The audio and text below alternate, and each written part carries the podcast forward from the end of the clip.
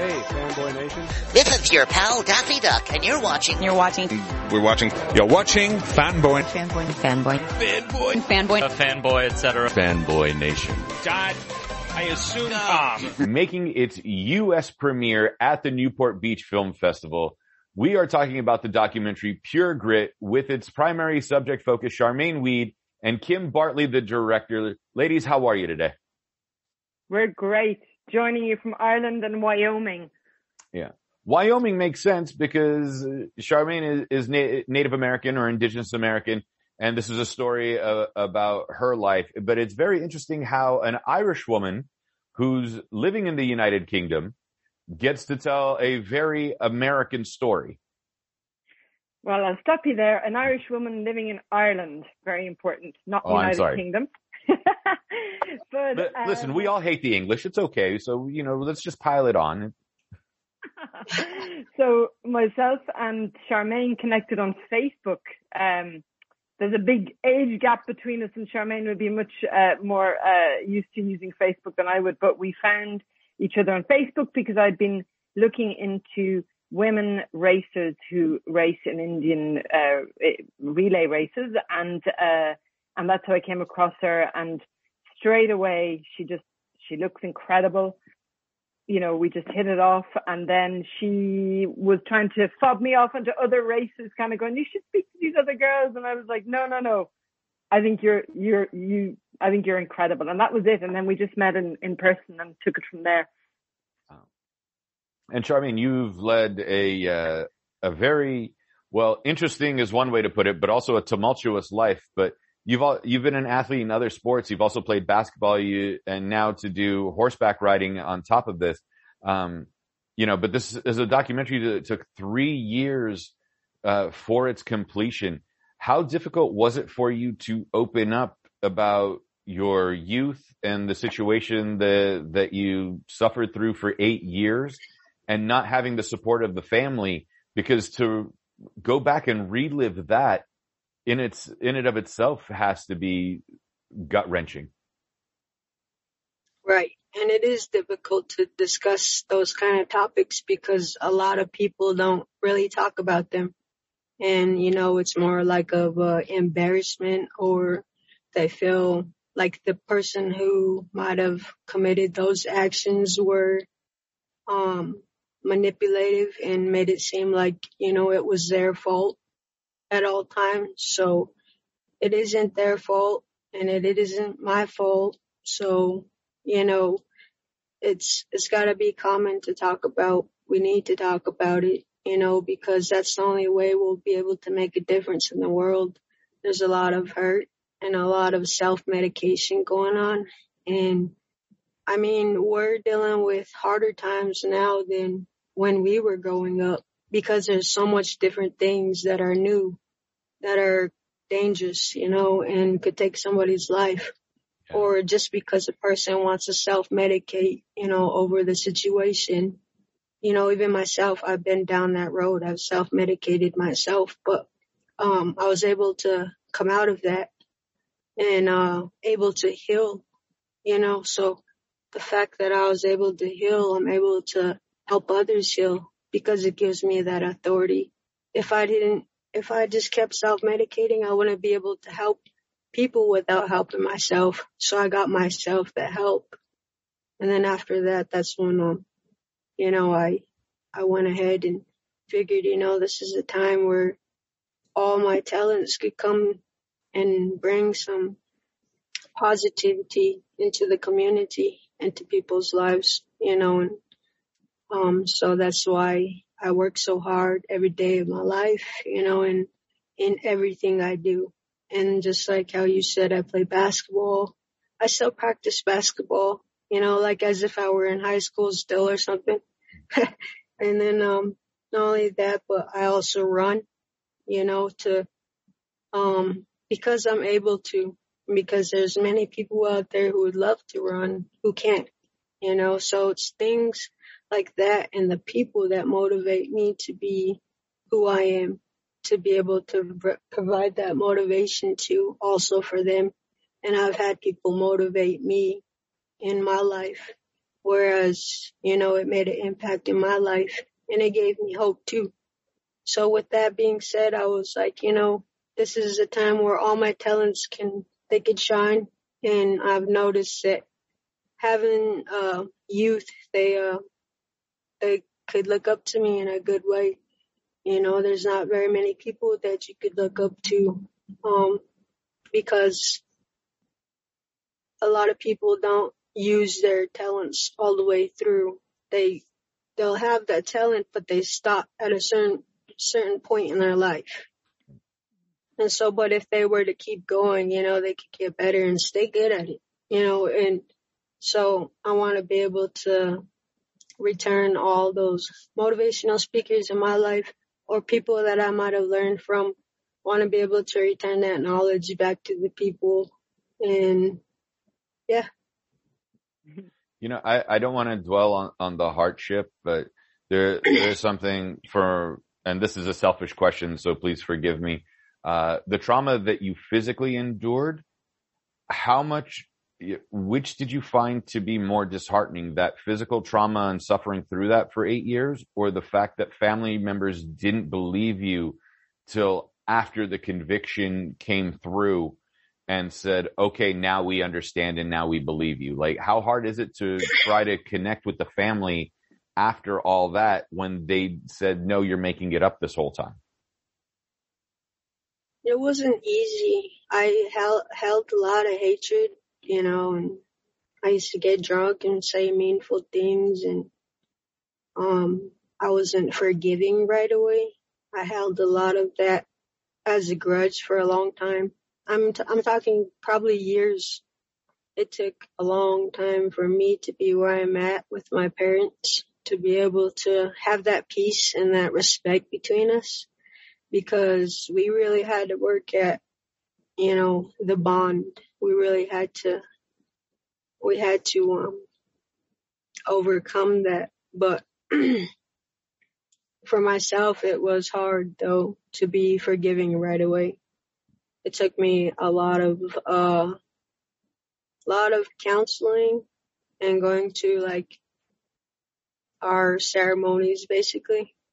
And so in some of our ceremonies it's almost like it takes you to it's almost like looking at your own life in a third view. That's how like powerful our ceremonies are.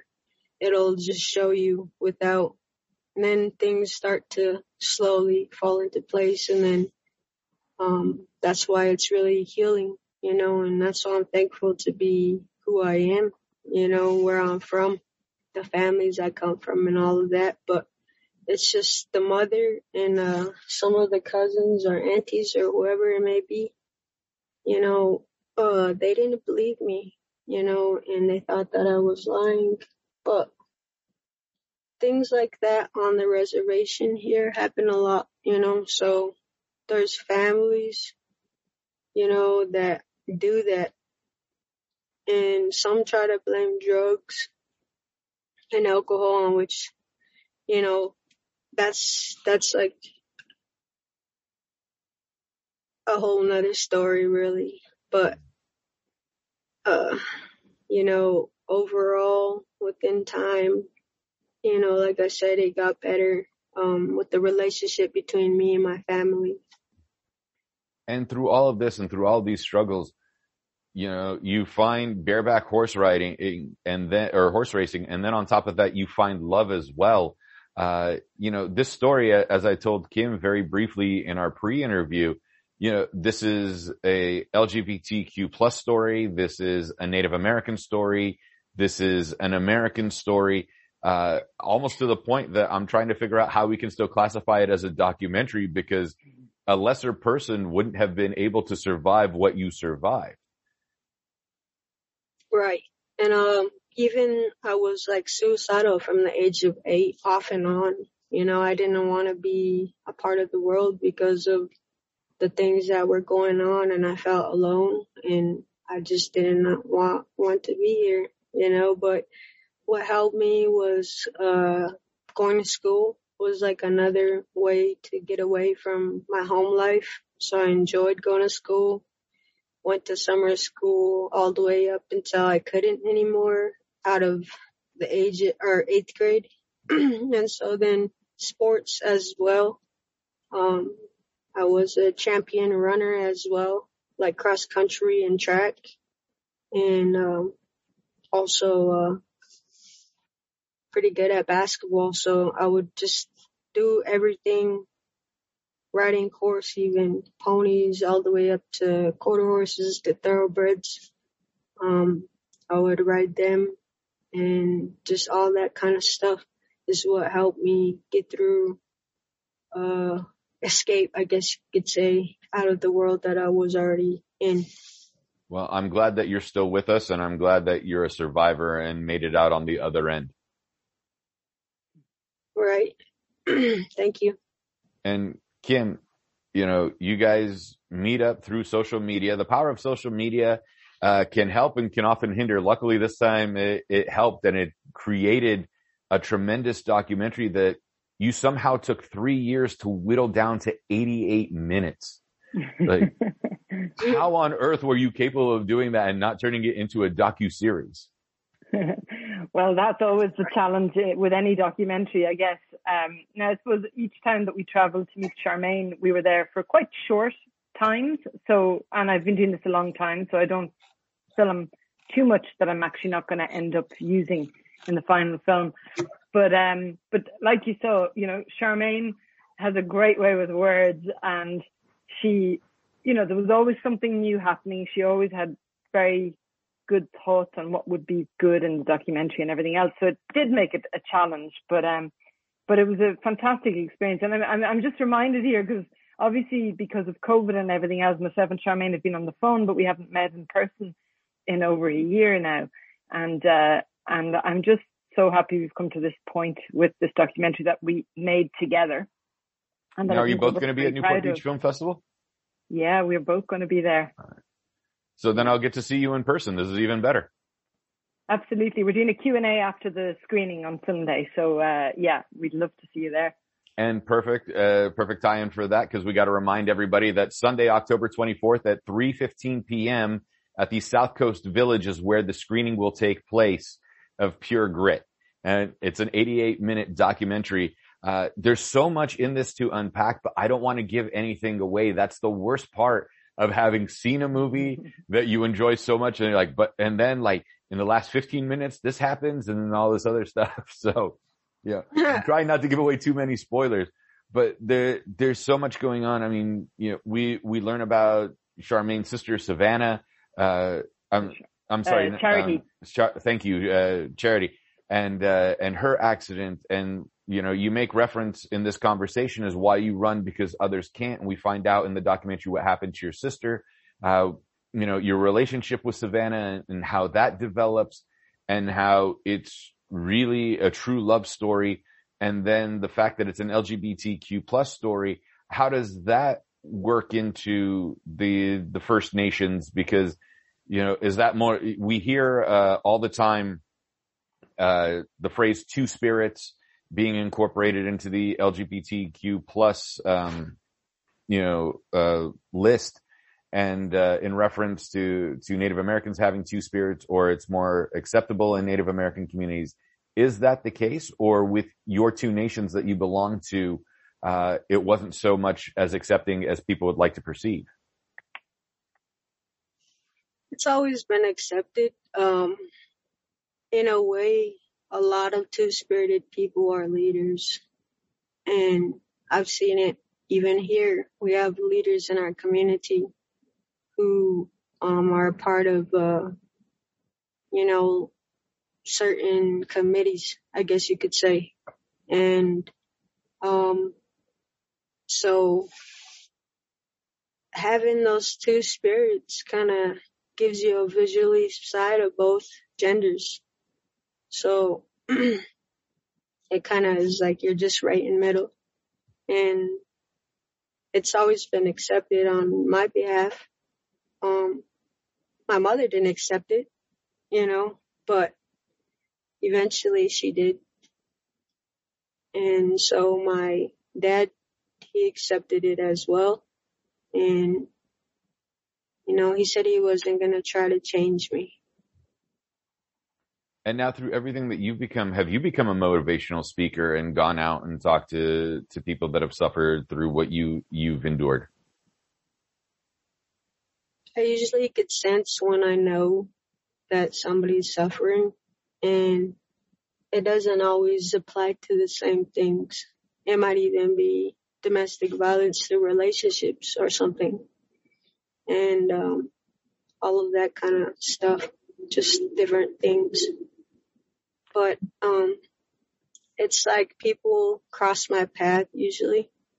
And so, and it's like I kind of get a nudge in the shoulder like, hey, you know, you gotta say something. so I'm thinking, and then I just, it comes to me. And so sometimes when I talk, it could be applying to anybody. And sometimes people just use it to apply it however they want to, you know, but I just know that, um, I have helped people, you know, kind of, uh, get a different view on how life is. And sometimes we gotta be real direct about it, you know, and that's just the way things are. You can't go around it, you know, you have to be direct because, uh, that's just how it is, you know, you gotta be stern in life. You can't, you can't, can't just slack. And I, I'd like to add something to what you're saying, Charmaine, is that, you know, you, you talk about you've always talked about wanting to motivate others and help others and inspire others. And uh, to be able to do that with your own life experience is one thing. The other thing is that because Charmaine is a champion racer, she already is a role model, you know, on her own reservation and at races we've been to, you know, you see kids coming up and high fiving her and wanting to be her. So, you know, I hope with this documentary, it allows Charmaine, hopefully, to travel around maybe to other reservations and meet with other young girls and women and, and, and inspire them with her story, both both to overcome the negatives, but also to inspire them to to you know to be whatever they want to be in the same way that she's never given up, um, and she's the champ that she is because of that. Well, Kim, you you know you discovered this story. You're there's an entire continent and an ocean in between you and Charmaine to get the story told. What do you learn about yourself as a filmmaker through the eyes of your subjects in a documentary of this caliber? Well, that's a really interesting question. Well, I guess, you know, I suppose anytime I make a documentary, I develop a friendship with the person that I'm filming with. And I don't think you could make this kind of a documentary if you didn't. So if myself and Charmaine had met and just didn't gel or there was no chemistry there, we wouldn't, I don't think we would have made this. Well, I mean, Charmaine wouldn't have wanted me to make it anyway. Um, and so I suppose I found Charmaine's way of looking at life and not just her own personal, but her culture, the culture around her was something very new to me. I knew nothing about Native American culture and I'd spent no time with any Native Americans other than briefly. And that to me was very, very interesting because it's a slower pace it's a very reflective kind of way of looking at the world and nature. And I'm, you know, my life here is fast paced and I'm filming here and I'm filming there and I'm racing around. And I think that was one thing that I learned to kind of slow down and take things in. And, and it stayed with me. Um, so it was a, a, a fantastic experience and, and, and, and I do think I grew from it. I hope I did, um, personally. Yeah and I think we'll stay. I mean, we will of course we'll stay in touch. We're friends. We're still in touch, and we'll continue to be in touch.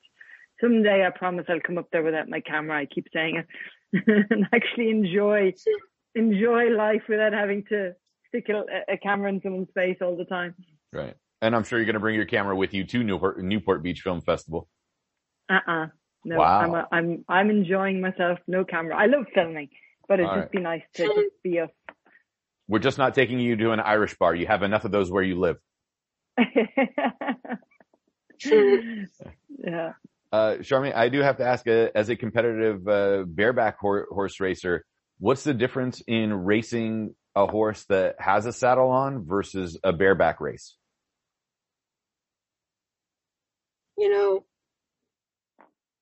I can't, I can't answer that question because I never raced a horse with the saddle before. Okay, that's that's fair. See, I I didn't know that, and yeah, I just never knew if like what what the difference is, what the feel is, you know, how how it was like the mechanics with that work, yeah, like just the main differences between the two. right. Um, preferably I don't ride saddle, but I mean I do plan on getting a saddle horse here pretty soon because I also want to try other things like roping or try out the barrels, you know, because it's just something to do. And I can ride already, but doesn't mean I can't do everything, you know, uh, like on a horse. But you know, I'd like to try at least. And you're So gonna I- I pick up really some. I was gonna. I'm sorry. Go ahead. I just said that I'm, I really don't know what it's like to race on a saddle. I mean, it kind of terrifies me a little bit.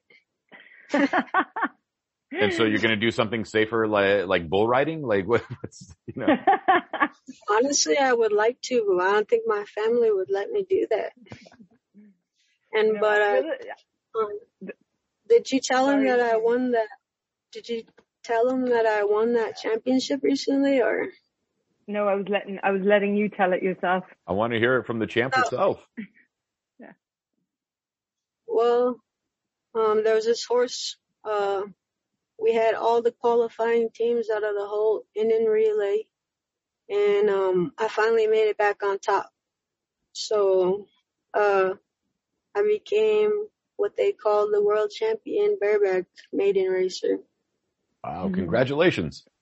And you know the other thing Thank is that you. when you watch the when you watch the movie, I, I'm not sure you get how tiny Charmaine is. I mean, I'm quite tall, but Charmaine is tiny, and these horses are huge and wild. And you know how she gets up on that horse and controls it is just it's incredible and it's extraordinary. I think anyone who hasn't seen relay racing when they watch this will be blown away because it's so thrilling. I, I still find myself kind of shaking when I watch some of the scenes. But then when you take into account how, how tiny and petite Charmaine is, it's just like, I don't know how, I don't know how she does it. Well, you two have pulled off a phenomenal documentary. Charmaine, you have lived a tremendous life and I'm so happy that you're still with us. But this documentary has something for everybody. It's a love story. It's a sports movie. It's a Native American indigenous movie. It's an international film from the eyes of an indigenous population in the United States. There's so much ground to cover that how it's only cut down to 88 minutes, God only knows. Uh, but I am thrilled that, that this subject matter has been covered because it's not something that we would have seen otherwise. Uh, Pure Grit is going to be Sunday, October 24th at 3:15 at the South, South Coast Theater. In uh, it's on the border of Newport Beach and Costa Mesa is where it's going to be. Or, I'm sorry, South Coast Village is the theater. It's a it's a nice little quaint theater. Uh, I've seen many movies there over the years, and this is just something that I think everybody should see. Why, from the subject matter perspective, Charmaine, do you think people should see this documentary? And then Kim, from the director's perspective, why do you think people should see it? You go Well, first, it's Charmaine. based. Oh, okay. I was gonna say it's it's based on um real life events that take place in the world, and uh it's not something you just act out, you know. And in life, life everything is real, you know. So I think that they could learn uh that life is hard, you know, but you just gotta keep going forward you know, with it. And we show that example, not just speaking it, but showing, you know, physically showing.